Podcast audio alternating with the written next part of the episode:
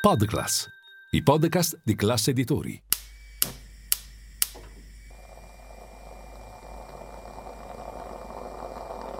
Buongiorno dal gruppo Classe Editori. Io sono Massimo Brugnone. Oggi è martedì 28 novembre e queste sono notizie a colazione, quelle di cui hai bisogno per iniziare al meglio la tua giornata.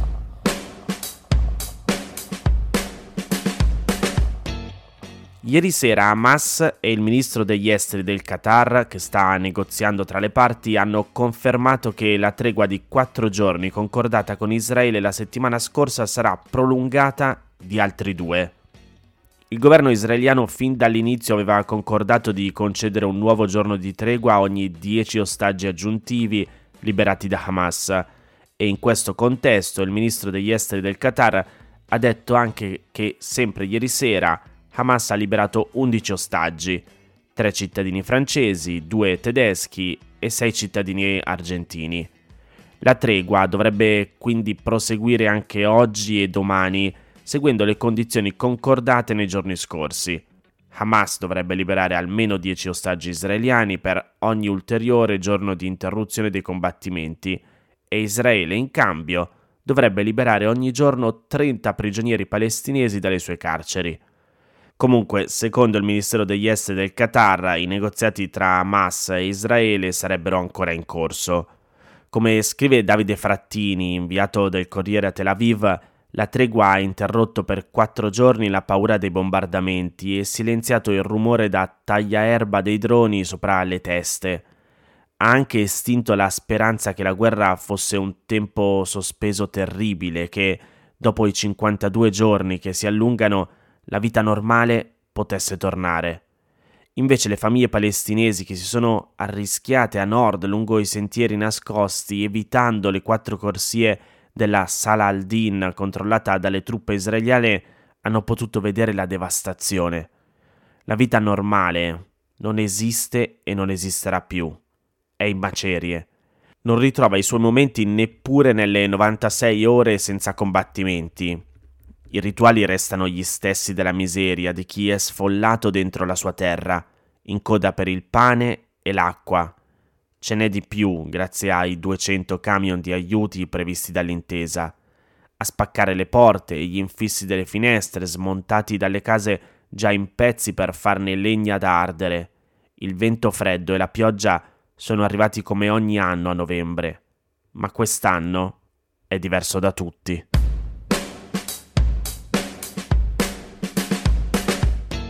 Pagella Politica scrive che sui voti di fiducia il governo Meloni sta facendo come quello di Draghi.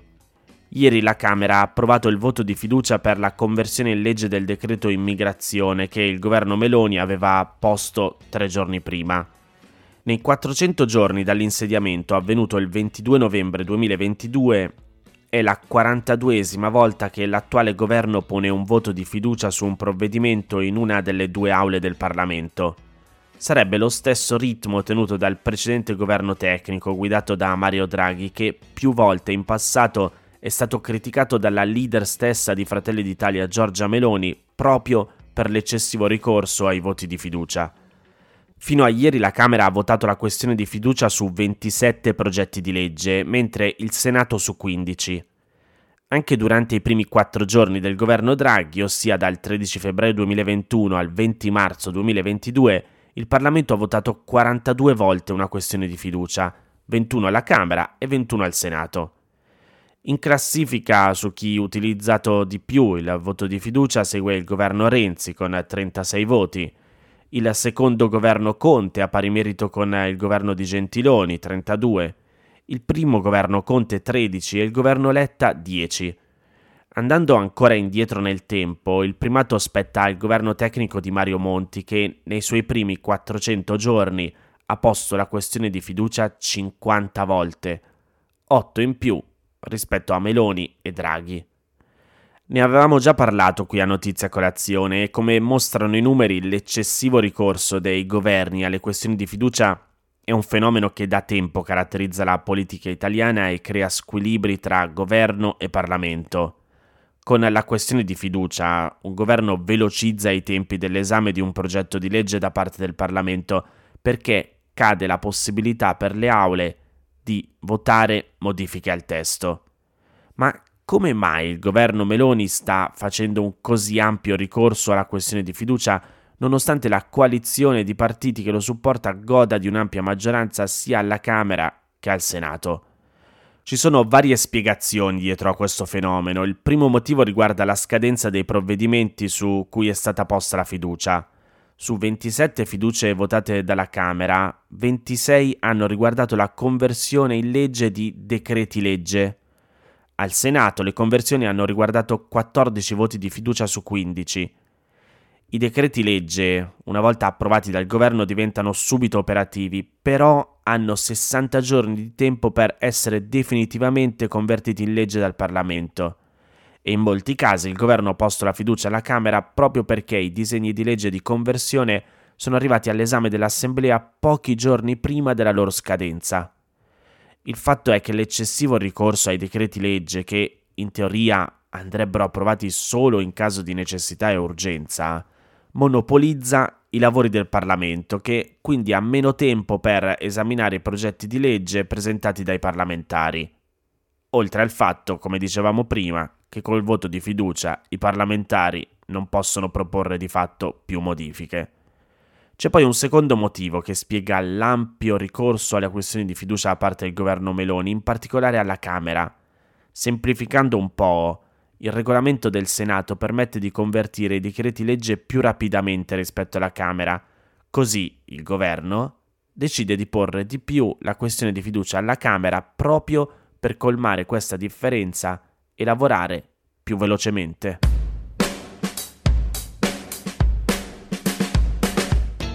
La Nuova Zelanda vuole abolire la legge introdotta lo scorso anno dal precedente governo con la quale era stato proibito l'acquisto di sigarette a partire dal prossimo anno per tutti i nati dal 2008 in poi.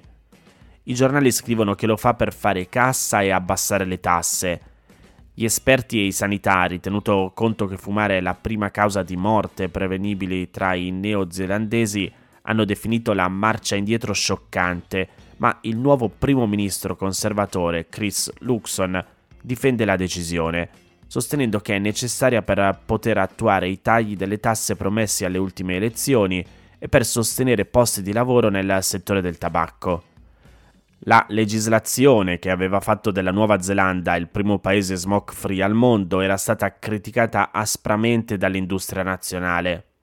Il National Party, di cui Luxon è il leader, vincitore delle elezioni dello scorso ottobre con il 38% dei voti, non aveva messo la legge contro il fumo nel suo programma elettorale, ma l'annuncio di ieri, che ha preso di sorpresa l'opinione pubblica, è il risultato di negoziati con altri membri della coalizione di centrodestra formata dopo settimane di negoziati.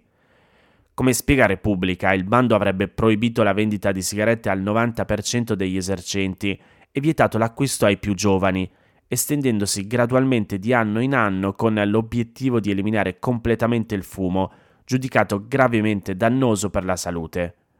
Uno studio locale calcolava che avrebbe risparmiato alla Nuova Zelanda 5.000 morti all'anno, mentre un'analisi delle conseguenze economiche del bando indica che la sanità pubblica avrebbe speso l'equivalente di 700 milioni di euro in meno nei prossimi vent'anni. Fortemente voluta dalla allora Premier Jacinda Arden, la legge era stata citata ad esempio dal Premier britannico Rishi Sunak, che ne ha adottata una simile per il Regno Unito. Per ora da Londra affermano che la marcia indietro proveniente da Auckland non provocherà cambiamenti analoghi nelle intenzioni del governo conservatore nel Regno Unito. Ora, non lo faccio quasi mai, ma se posso dirvi la mia, non so quanto il proibizionismo in generale per qualsiasi tipo di prodotto funzioni. Se guardiamo al passato, con l'alcol aveva creato un mercato illegale che comunque permetteva a tutti di andare a bere. E se guardiamo alle droghe più o meno leggere o pesanti vietate nei diversi paesi, in ogni caso circolano e alimentano il mercato nero, facendo arricchire le organizzazioni criminali. Staremo a vedere come va avanti.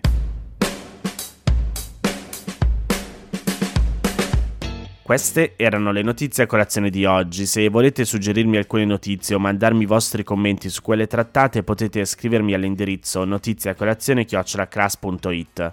Se volete rimanere aggiornati, ci sono il canale Telegram e WhatsApp di Notizia Colazione. Li trovate nel sommario della puntata insieme al link per gli altri podcast del gruppo Class Editori. Io vi aspetto domani per iniziare insieme una nuova giornata. Un saluto da Massimo Brugnone.